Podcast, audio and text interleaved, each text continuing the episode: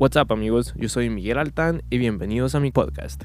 El día de hoy tenemos a Samantha Agreda, si no estoy mal, lo dije bien. Sí, Agreda. Bueno, ella es una amiga eh, con la cual ya tenemos varios años de conocernos y ella es una persona multicultural. Ujú. ¿Por qué? Ahorita les explico. Ella tiene tres culturas muy arraigadas prácticamente porque nació en Perú, Sí. se crió en España, No, también me crié en Perú. También me Y- crié en Perú. llegó a Estados Unidos y bueno, prácticamente ahora es súper gringa, se podría decir. Bueno, Sam, el micrófono es tuyo y cuéntanos un poco de ti. Hola, hola a todos. Mi nombre es Samantha Agreda. Llevo viviendo en California desde hace nueve años. Y como dice Miguel, eh, pues he crecido en tres culturas diferentes. He vivido, bueno, nací en Perú y estuve allí casi toda mi infancia, aparte de mi adolescencia también. Luego me mudé a Madrid y estuve viviendo en Madrid con mi madre por unos mu- muchos años. Y luego me mudé pues a Estados Unidos hace nueve años. Claro, y tus cambios han sido muy drásticos. Creo que con la cultura que más te llevas podría ser con la española. Yo creo que sí, mucha gente la verdad habla al respecto porque tampoco es que viviera muchos años en España, pero mi madre se casó con una persona española y, y pasamos mucho tiempo con, con la familia de mi padrastro, que es de allí, yo creo que hizo que se me pegara más la cultura y la zona en la que vivía pues también había más gente, no sé, como que me relacionaba más con más gente española que con gente latina porque pues al principio mi madre tampoco tenía mucha familia de Perú allí y yo creo que eso ha hecho que, que, se, me, que se me pegue más la cultura española porque pasaba más tiempo con la familia de mi padre que pues es familia para mí también, por más que no sea de sangre. ¿Cómo manejaste eh, ese cambio de cultura de, de Perú hacia España? ¿Cómo fue ese, ese cambio que tuviste cuando te moviste de, de Perú hacia España? Fue, fue un poco drástico porque fue en plena adolescencia y yo creo que, bueno, yo sé que al principio no, no quería irme a España, no tenía, por más que echaba de menos a mi madre, no, no quería empezar de nuevo porque incluso me mudé en enero, que en España, eh, pues para la gente que si hay alguien que está escuchando de Europa, el, año escolar ya había empezado. Entonces yo me estaba mudando a España a mitad del año escolar y, la entrada fue un poco no traumática, pero sí que me afectó mucho porque pues ya todos los grupitos de amigos ya estaban formados, yo no conocía a nadie, iba un poco retrasada con lo de los estudios porque ya habían, habían seis meses, entonces como que me chocó mucho el cambio cultural y yo sentía que, que el acento español como que era muy rápido. Pare- Sentía que estaba, tenía que aprender un nuevo idioma porque realmente no les entendía, o sea, no entendía a mis profesores porque hablaban muy rápido, que quizás ustedes los que están oyendo puede que piensen lo mismo de mí, que hablo demasiado rápido. Eh, pero bueno, luego te acostumbras, después de seis meses eh, yo creo que lo empecé a disfrutar un poquito más y cuando ya me hice la idea que me, me, iba a quedar allí porque realmente era una menor y no me, no me tenía otra opción, eh, como que empecé a adaptar y me empezó a gustar mucho. Bueno, y llegaste, te adaptaste a España, conociste la cultura, te Me la de la cultura. adoptaste la cultura Sí, sí, sí. y te tocó el cambio a Estados Unidos. Fue súper drástico, o sea, Otro cambio que, bueno, pero yo creo que el cambio a Estados Unidos sí que lo hice más, más yo, porque fue una decisión que yo ya era mayor de edad y, y salió que me salieron los papeles para venirme a Estados Unidos y fui yo la que tomó esa decisión porque la situación en España en ese momento, mm, económicamente, en mi familia, mm, las cosas no iban bien. Eh, yo creo que en el país tampoco iban tan bien, pero en, en mi familia mi madre había perdido el trabajo y, y bueno, ya, fue una decisión tuya totalmente Sí, el, venir acá. definitivamente. Y luego yo creo que llegas a Estados Unidos y te topas con gente latinoamericana. Piensas que vas a llegar a, un lugar gringo donde va- toda la gente va a hablar inglés y nada que ver, ¿no? O sea, Ay, pero y- fue lo que me encantó. Yo creo que hizo que, no sé, me sentí muy acogida en, mi- en mis clases de inglés, porque yo vine aquí no hablando el idioma. Entonces, al tener que aprenderlo aquí, yo creo que la comunidad latina en las clases de ESL eh, fue bastante buena, que fue donde te conocí. Bueno, chica, y bueno, tú vienes y ahora eres maestra de inglés prácticamente, o sea, Bueno, eres bueno, lo de maestra tampoco, experta, ¿eh? Eres toda una experta en la materia, pero has hecho... um, Me he sacado el título del. oh, me hice el, el grado en eh, de inglés y literatura, bueno, más de inglés, y luego me hice el máster de TESOL, que es Teaching English to Speakers Yeah, of Other. Languages. Básicamente, saying. profesora de, de ESL. You come from like the mother of the Spanish uh, language to speak English and basically just teach it. Like, Which is crazy, yes. yeah, really crazy. Y me encanta, me encanta la idea. O sea, una persona de Perú que se va a España, viene a Estados Unidos y se hace maestra de inglés totalmente. Te admiro demasiado y Oh, te muchas lo he gracias. dicho muchas veces, somos grandes amigos y una de las cosas que me gustó de aquí de, de- de llegar a Estados Unidos es conocer eso, conocer gente de, de muchas culturas, conoces gente de muchos países y es algo con lo que convives día a día. Definitivamente. Y de eso nació este podcast. Pero bueno, el día de hoy en realidad vamos a platicar de algo más. El tema del día de hoy es la libre expresión. Entonces, ah, es un tema que creo que tú eres la persona indicada para hablar de ello. Eso es lo que dices tú. Tienes Pero una bueno. multiculturalidad enorme y me gustaría platicar de eso contigo. Cuéntame, ¿tú cómo ves la diferencia de libertad de expresión entre Europa y Estados Unidos? La verdad es que la diferencia yo personalmente no la he sentido mucho. Eh, sí que me di cuenta, creo yo, cuando ya empecé a tomar mis clases de, critical thinking, que es donde sentía que mis profesoras como que me daban más espacio o, querían saber lo que estaba pensando, que al principio me costó mucho y fue cuando realmente hice el clic de lo de la libertad de expresión llevándolo al lado de la libertad de opinión. Ujú. Eh, y, y- y realmente no es por decir que quizás en España no la tenía o en Perú no la tenía, simplemente creo que no la había desarrollado tanto. Entonces, sin embargo, la empecé a desarrollar aquí en Estados Unidos con, como te digo, con trabajos donde los profesores como que querían que yo les eh, presentara argumentos sobre las ideas y por qué pensaba de cierta manera, lo cual me costó muchísimo.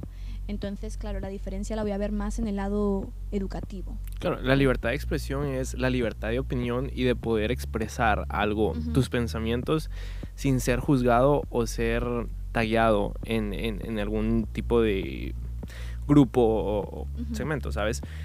Yo te soy sincero, yo creo que la libertad de expresión en estos días no existe y creo que nunca existió la libertad de expresión. Me explico por qué. ¿Vale?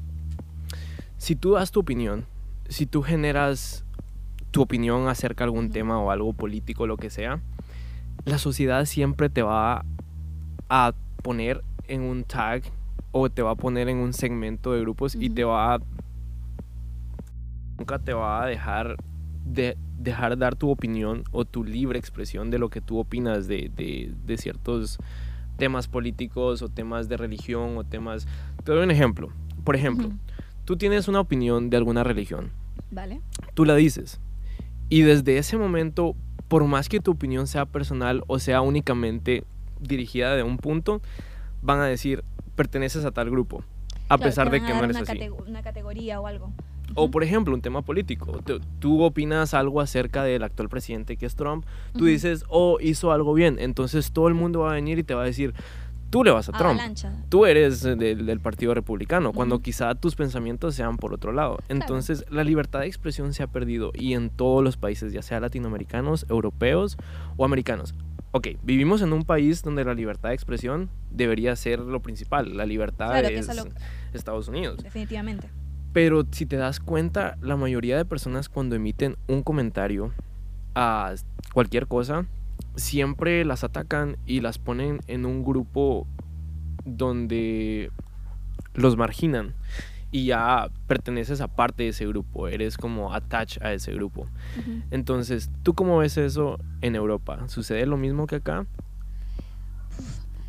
A lo que voy, eh, yo creo que sí, yo creo que, que sucede a nivel mundial, especialmente por las redes sociales. Yo creo que el no tener que dar la cara hace que puedas atacar a cualquier persona al nivel que tú quieras, sin, ten- sin- al punto de olvidarte que le estás atacando a una persona, que esa persona pues tiene sentimientos, tiene una vida y realmente te da esa libertad de, de poder decir lo que te, te da la gana. Sabes que vivimos en una sociedad donde un simple comentario o una simple acción Ujú. es juzgada por más de miles de acciones que hayas hecho. Y es donde Es yo digo, la, la libertad de expresión no existe. O sea, tú puedes decir algo. Hay un ejemplo de un artista que yo vi, no quiero decir el nombre, es guatemalteco. Él hizo como un comentario acerca del, del coronavirus y dijo tal y tal cosa es algo que está siendo generado por élites, bla, bla, bla. Entonces viene la gente y lo juzga y le dice, tú eres un tipo que no sabe nada, eres un inculto, no has hecho nada por la vida y realmente no ha juzgado las acciones que él ha hecho anteriormente, en el cual ha creado, ha hecho un cambio en la juventud quizás, algo que nosotros nunca hemos tomado iniciativa de hacerlo y lo Claro. juzgamos por un simple comentario que hizo. Lo, lo que le llaman ahora, creo que se llama cancel culture. Eh, Algo así, ¿no? Que, que dices una cosa y vamos, te cuesta la vida, la carrera y, y lo, que- y lo que pueda generar. Y eso le ha sucedido a miles de personas. O sea, lo hemos visto en redes sociales que un simple comentario se vuelve un total caos y es juzgado por ese comentario y no por sus acciones. Te doy otro ejemplo. eh, como te dije, hago CrossFit. Es uno de, Sí, sí, sí. de mis deportes favoritos, si se le puede llamar deporte. El tipo que era CEO de, de- de CrossFit hace un par de meses, él omitió un comentario racista. Entonces vino todo el mundo, lo tachó de racista y dijo, el tipo no se merece estar donde está y a pesar de todo, a pesar de que él construyó algo diferente para una juventud que tenga una vida más saludable, o sea, construyó algo con fundamentos para cambiar la forma de ver el deporte, fue juzgado por un simple comentario y no sabemos realmente qué está detrás de ese comentario, si él Claro. lo dijo o no lo dijo en una forma racista, Y ¿sabes? yo creo que ese es el problema, que muchas veces este tipo de cosas no le da la oportunidad a la gente de explicarse. O sea, que eh, right away la gente ah, eh, empieza a tener su opinión y dar su opinión, que nuevamente yo creo que al, sobre todo en las redes sociales, al, al no al no tener la necesidad de dar la cara, porque realmente, porque estoy casi segura que si esto pasara cara a cara, la gente no, no usaría su voz tanto como lo utiliza en las redes sociales, lo cual tiene su lado positivo, porque muchas veces la gente está usando esa, esa voz para lo que se necesita, realmente por cosas buenas. Pero por otro lado tiene su lado negativo donde la gente lo está utilizando sin realmente fundamentos o sin realmente saber toda la historia o tratar de interesarse un poquito más. Exactamente, o preguntar un poco más, ¿no? Entonces ahí viene mi punto, que la libertad de expresión ya no tiene el mismo auge que tuvo al principio de cuando se estuvo fue, eh, Isabel Roosevelt o quién fue la persona que, que inició todo esto. Uh, desconozco. Pero eh, mi punto es ese, la libertad de expresión. Se ha perdido totalmente. Te doy otro ejemplo. eh, hay personas que con emitir un simple comentario cambian totalmente la forma de percibir de las otras personas. Influyen demasiado y sin conocer si la persona ha hecho un cambio o no ha hecho un cambio. Ok, otro punto. Yo pienso... momento, pero, yo creo que eh, el punto que has hecho con anterioridad, yo creo que lleva a, otro, a otra conversación muchísimo más grande que tal vez es la falta de, de la gente, del interés de la gente de más o menos buscar o informarse un poquito más. Porque eso es lo que muchas veces es como dices tú, alguien te lo ha dicho y a la persona quizás en ese momento la admiras y, y vamos, como que sientes que te lo ha dicho un dios, ¿sabes? De el que- criterio propio, no tienes Claro, criterio no propio. tienes criterio propio. O, o, o el interés de, de informarte y ver, la persona, lo que me está diciendo la persona es verdad. Claro, claro. Sabes que más que libertad de expresión, yo creo que debería existir la, existir la libertad de elección. La libertad de poder elegir lo que tú quieres pensar, la, la oportunidad de elegir lo que tú quieres decir sin ser juzgado. Pero eso es casi, lo siento, pero es casi imposible, yo creo, llegar a algo así. ¿Por qué? Porque la gente siempre va a tener opiniones. Siempre. Pero ahí Y- entra la libertad. O sea, tú deberías de tener la libertad de decir lo que se te plazca la gana sin ser juzgado o ser incluido en algún grupo. Yo creo que en cierto modo lo de juzgar es algo es parte de la naturaleza del ser humano. No digo que todo el mundo haga eso, pero yo creo que parte de la naturaleza es quizás muchas veces juzgarle primero y luego tratar de, de entender por qué la persona lo está haciendo. No para todo, yo creo que también es como vas pensando y con- conforme tu cerebro va o tu conocimiento, tu educación te ayuda a cambiar un poquito. Pero en un principio creo que muchas veces eh, el- el- lo primero que, que pensamos, que o sea, lo primero que va es juzgar a la persona. No sé. O sea, que juzgues está bien. No tengo ningún problema con eso. Que te lo quedes para ti, perfecto. Pero que vengas y empieces a atacar a la persona y reprocharle eso, es en lo que estoy en contra, ¿sabes? O sea, li- libertad de expresión sería poder decir lo que se te venga a la mente, ya sea un comentario. Ok, ahí entran um, límites también, ¿ok? Y es que hay límites a la libertad de expresión. Y hay límites y son los límites que tú estás diciendo. En el momento que, que lo que estás diciendo se vuelve algo violento o incita a la violencia o empieza ya a herir a otras personas o, es- o lleva a que otras personas, bueno, que incite a la violencia, ya esa libertad de expresión tiene Ahí que se ser termina, ya, Claro, ahí se termina, allí. claro, claro. Lo que, perdón, eh, lo que pasa eh, es que yo creo que ahora mismo con lo de las redes sociales no sabemos controlarlo y no sabemos limitarla aún. Ya. No sabemos dónde limitarla o, o- o qué hacer con ella. Y como, porque es que se toma así, porque es la falta de educación también, lo que dices tú. La gente no quiere leer, la gente, la gente no quiere investigar más allá y Algunos, simplemente, algunos, ¿eh? simplemente se va con un, con un simple comentario y no ve las acciones anteriores. Entonces, libertad de expresión. ¿Tú cómo cambiarías el pensamiento de las personas hacia la libertad de expresión? Yo creo que eso tiene, toda la, solución está en, el deseo de aprender. Yo siempre, no sé, yo creo mucho en, cuanto más lees, cuanto más aprendes, cuanto más abierto estás a aprender cosas nuevas, eh, te ayuda, yo creo, a, a crear tu propio criterio, que es lo que mencionabas antes, y crear este fundamentos o poder eh, tener la habilidad de ser más como open-minded y poder escuchar a por qué la otra persona piensa así y que quizás, eh, por más que tú no, no, no estés de acuerdo con lo que la persona piensa, escucharle y, y ver de Escucharla, dónde, es que- escucharle y ver de dónde viene esa, o sea, de dónde, por qué esa persona tiene esas ideas.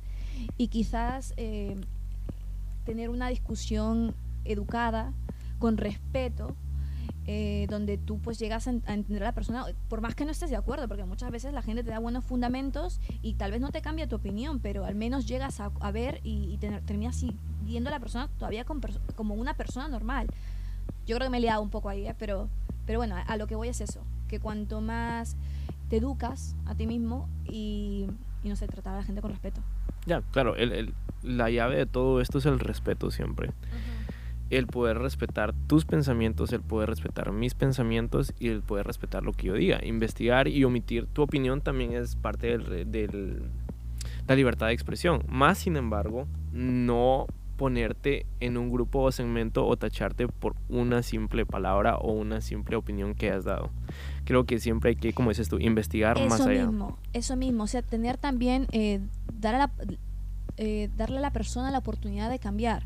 O sea, quizás hoy pienso esto y en, en un año o en unos meses pienso otra cosa y tengo la, la- la- debería tener el derecho de poder cambiar mi opinión, que, que muchas veces hay gente que, que juzga a las personas porque cambian de opinión, no, porque tal exacto. vez han aprendido ese, nuevas ese cosas es otro y punto también, ¿sabes? O sea, tú puedes decir un día esto, puedes decir estoy a favor Porque de no esto y todo. mucho, quizás. No sabías mucho, pero quizá el día de mañana tú vas a cambiar esa opinión y vas a generar nuevas opiniones y las personas también te van a venir a juzgar.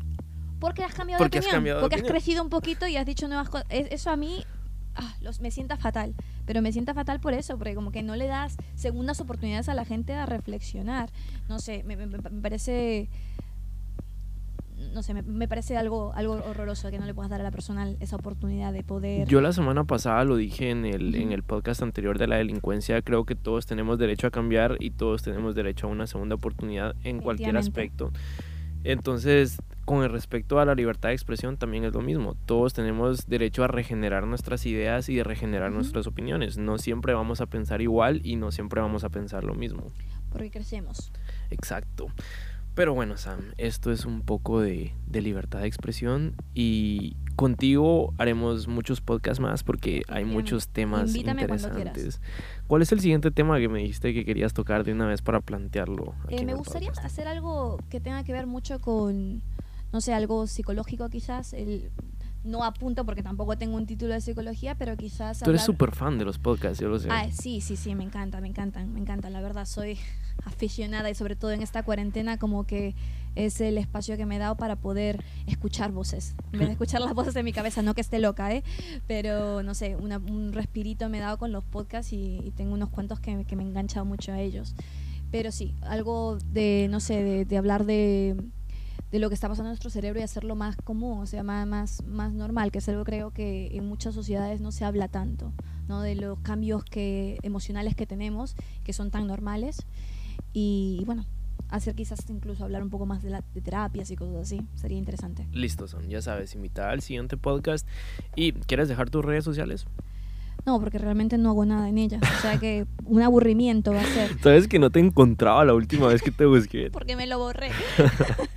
porque realmente tengo una un, un siempre me, me debato mucho con las redes sociales, o sea que le veo el lado, lado bueno, pero a veces también le veo el lado malo y, y voy como que hasta ahora no le encuentro el truquillo o el encanto que le encuentra mucha gente. Entonces, ¿para qué te voy a dar mis redes sociales? Te vas a aburrir mogollón. Realmente no subo nada. ok, Sam, bueno, esto fue todo y muchas gracias por estar aquí en el podcast y Gracias te deseo lo mejor.